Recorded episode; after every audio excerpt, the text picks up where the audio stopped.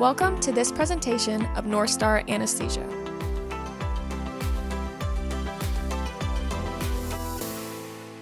All right, well, thank you for joining us here at North Star Anesthesia. We have the opportunity to, one, introduce our new Chief Anesthetist Officer, Randy Moore.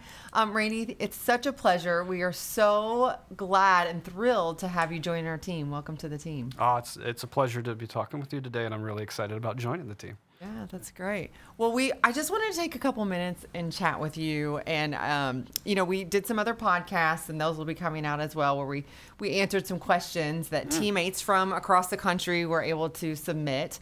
And that was a lot of fun. But I thought we'd just take a couple minutes to get to know you, kind of on a more personal, I know, no, not too deep. I think it's really important coming in as a leader for people to understand who you are and kind of what your background is.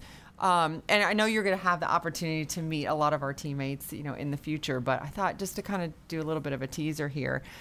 So one of the first questions that I have for you is your current role right now. You're the CEO of the AANA, the Chief Executive Officer for the American Association of Nurse Anesthetists. Can you tell us a little bit more about that role, how long you've been in that role, and what you've currently been doing over the last several years? Oh, sure, yeah. So it's a great organization, and it's been an immense privilege and honor to be serving in that role. So prior to that, I actually was on the board for 3 years.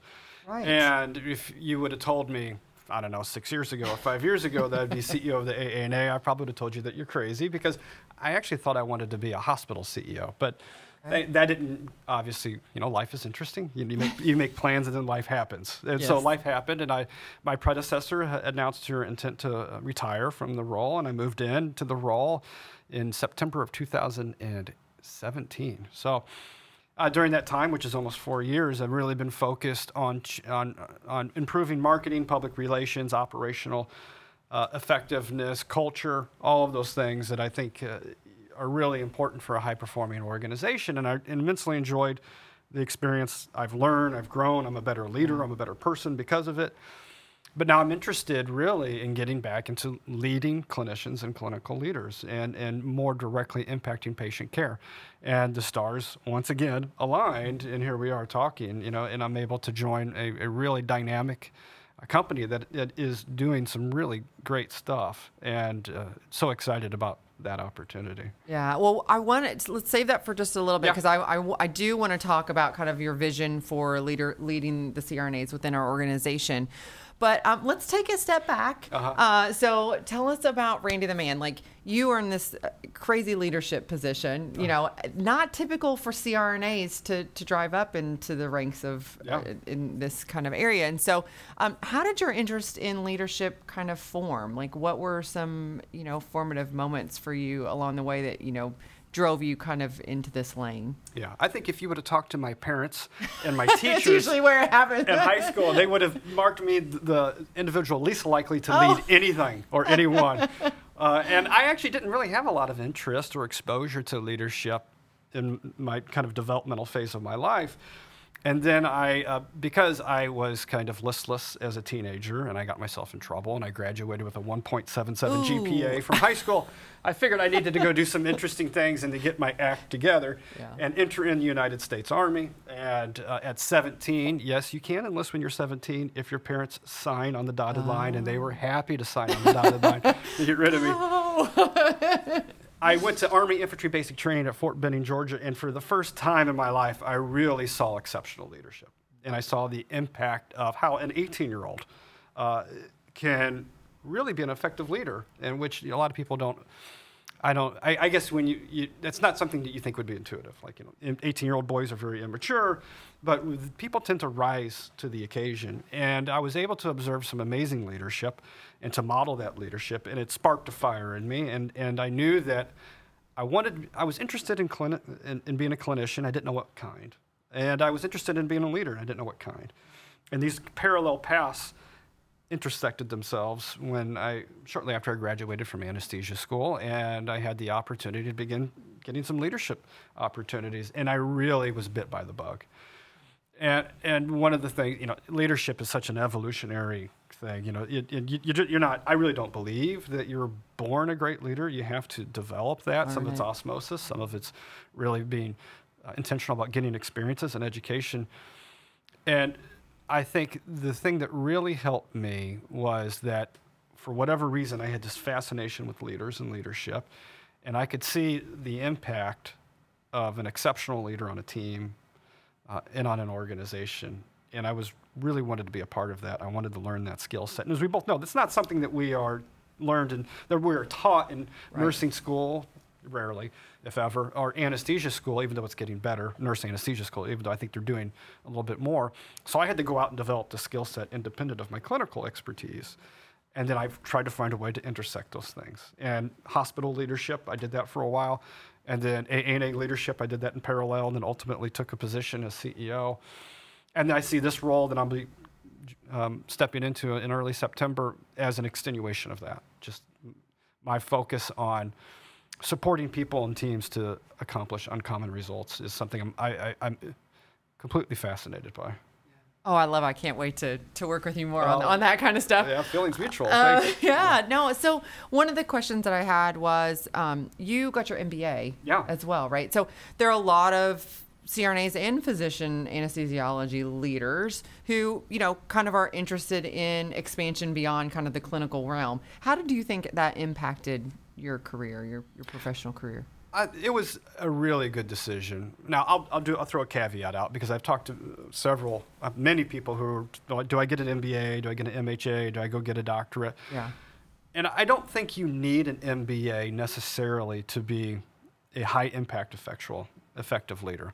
It helps. It's a skill set that really needs to be developed, and leadership has very little to do actually with accounting and marketing, and so I think it depends on what you want to do in your professional career. What are your professional, personal aspirations? An MBA can certainly open doors.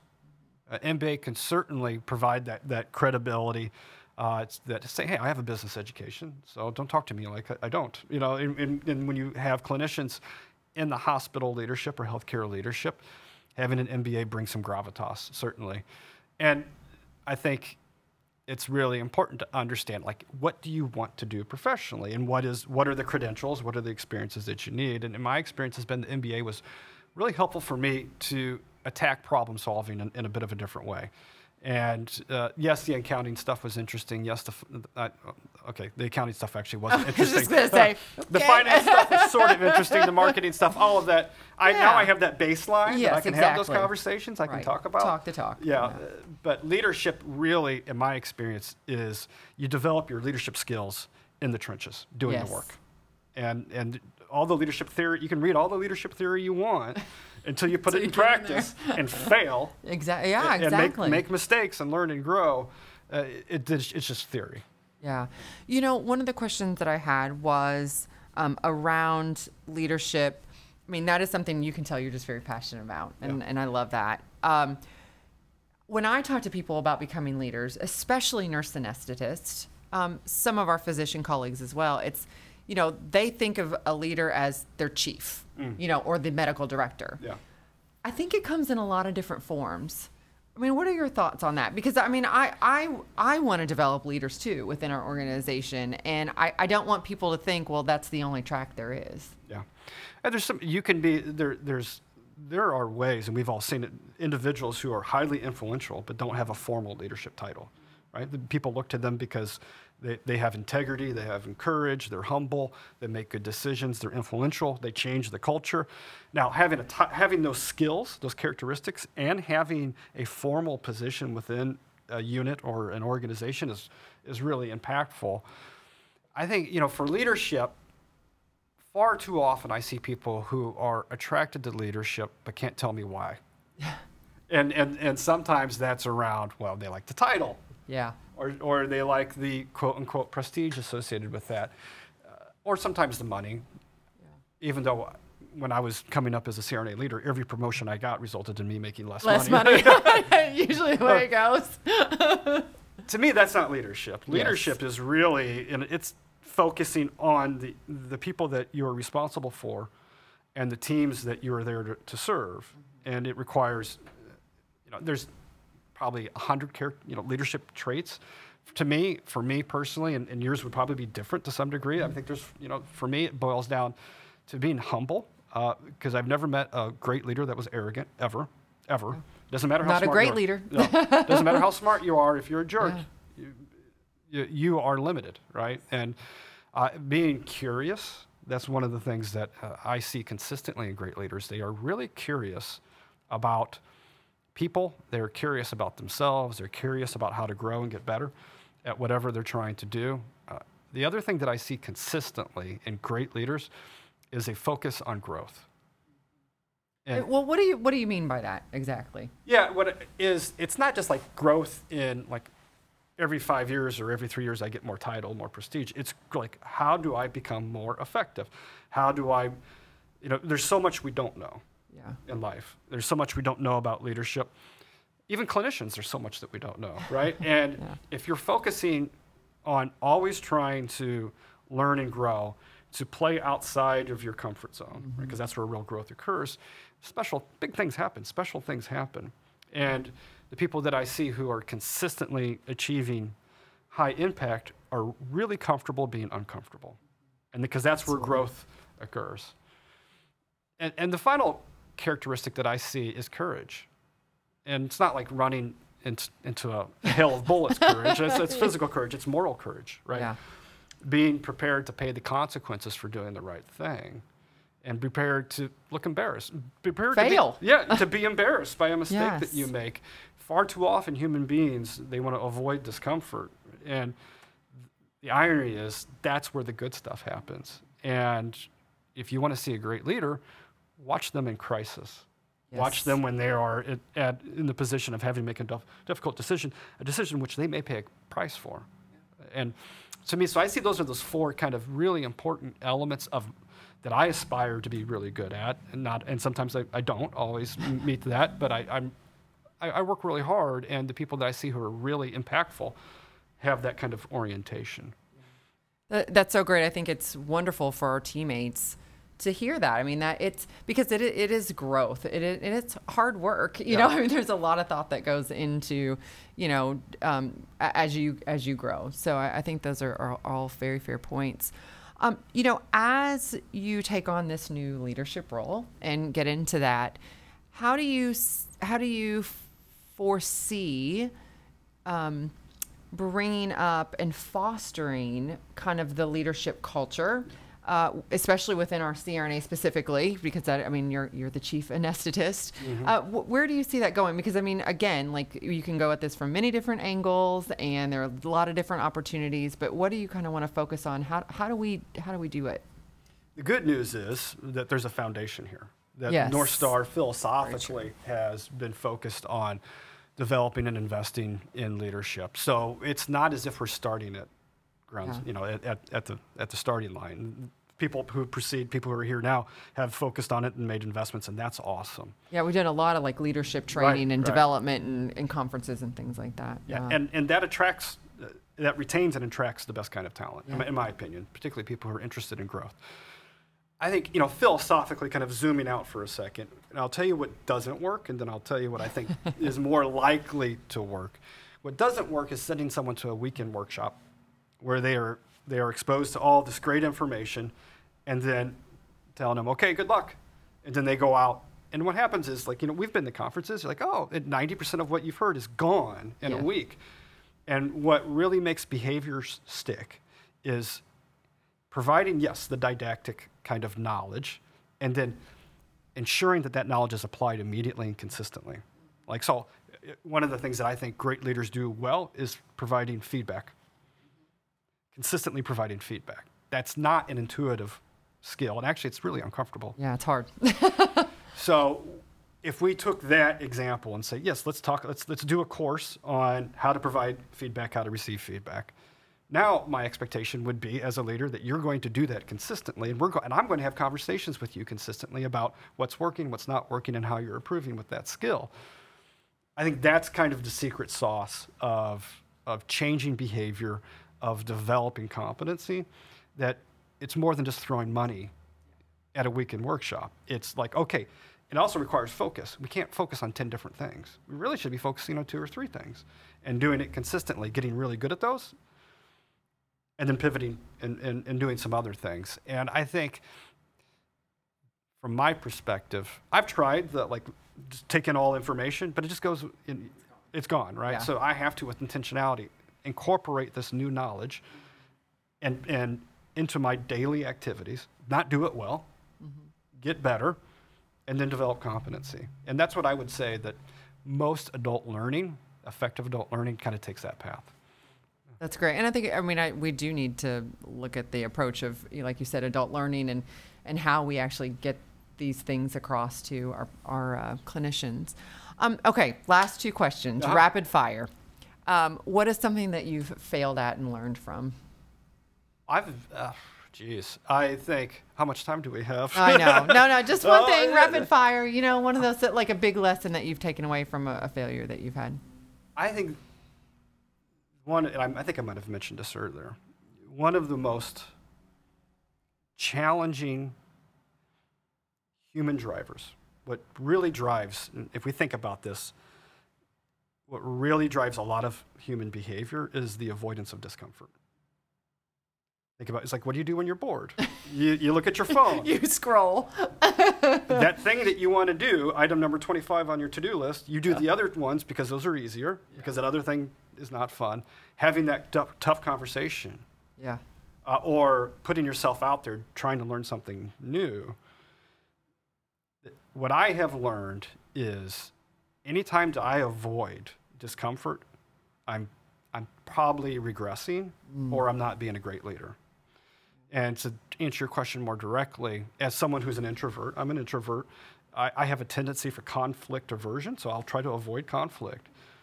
Healthy conflict. Yeah. And sometimes I'm really good at unhealthy conflict. I know, I was just going to say, sometimes that does come a little easier, doesn't it? I excel at that. Just ask your wife. No? Yeah, exactly. Jeez. And so what I have learned is I have avoided having conversations that need to occur. Or avoided making decisions that need to be made.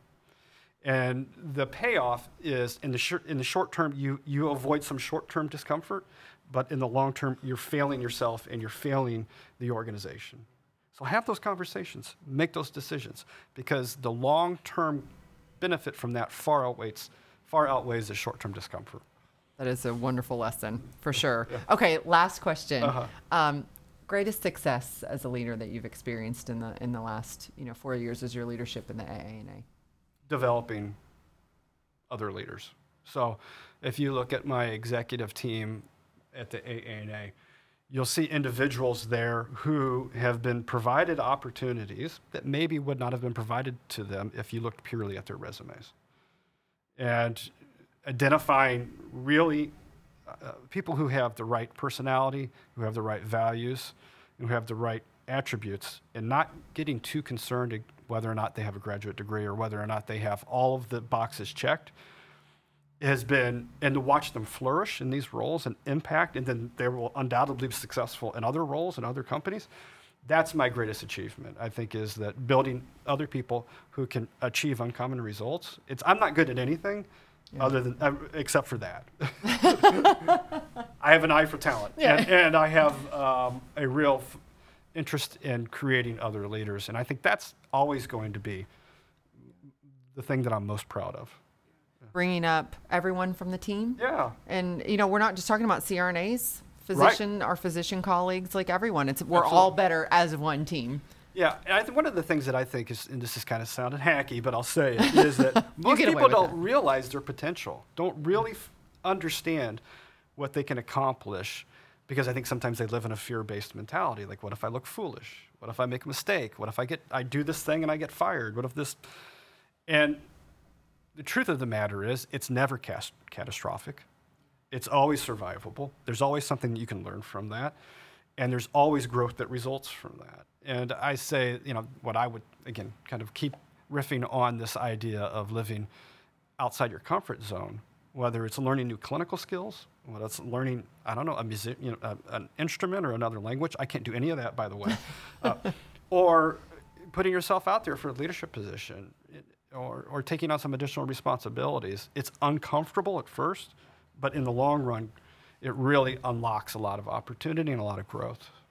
Great. Randy, we are so excited to have you as part of our team here at North Star. And, you know, hopefully we're going to have many more opportunities to have more conversations like this with other clinicians within North Star and our world. And we wish you the best of luck as you close out your season as CEO of AANA. And can't wait to have you here on the ground. Thank you so much for having me. It's been great. Thanks for watching. Bye-bye. Bye.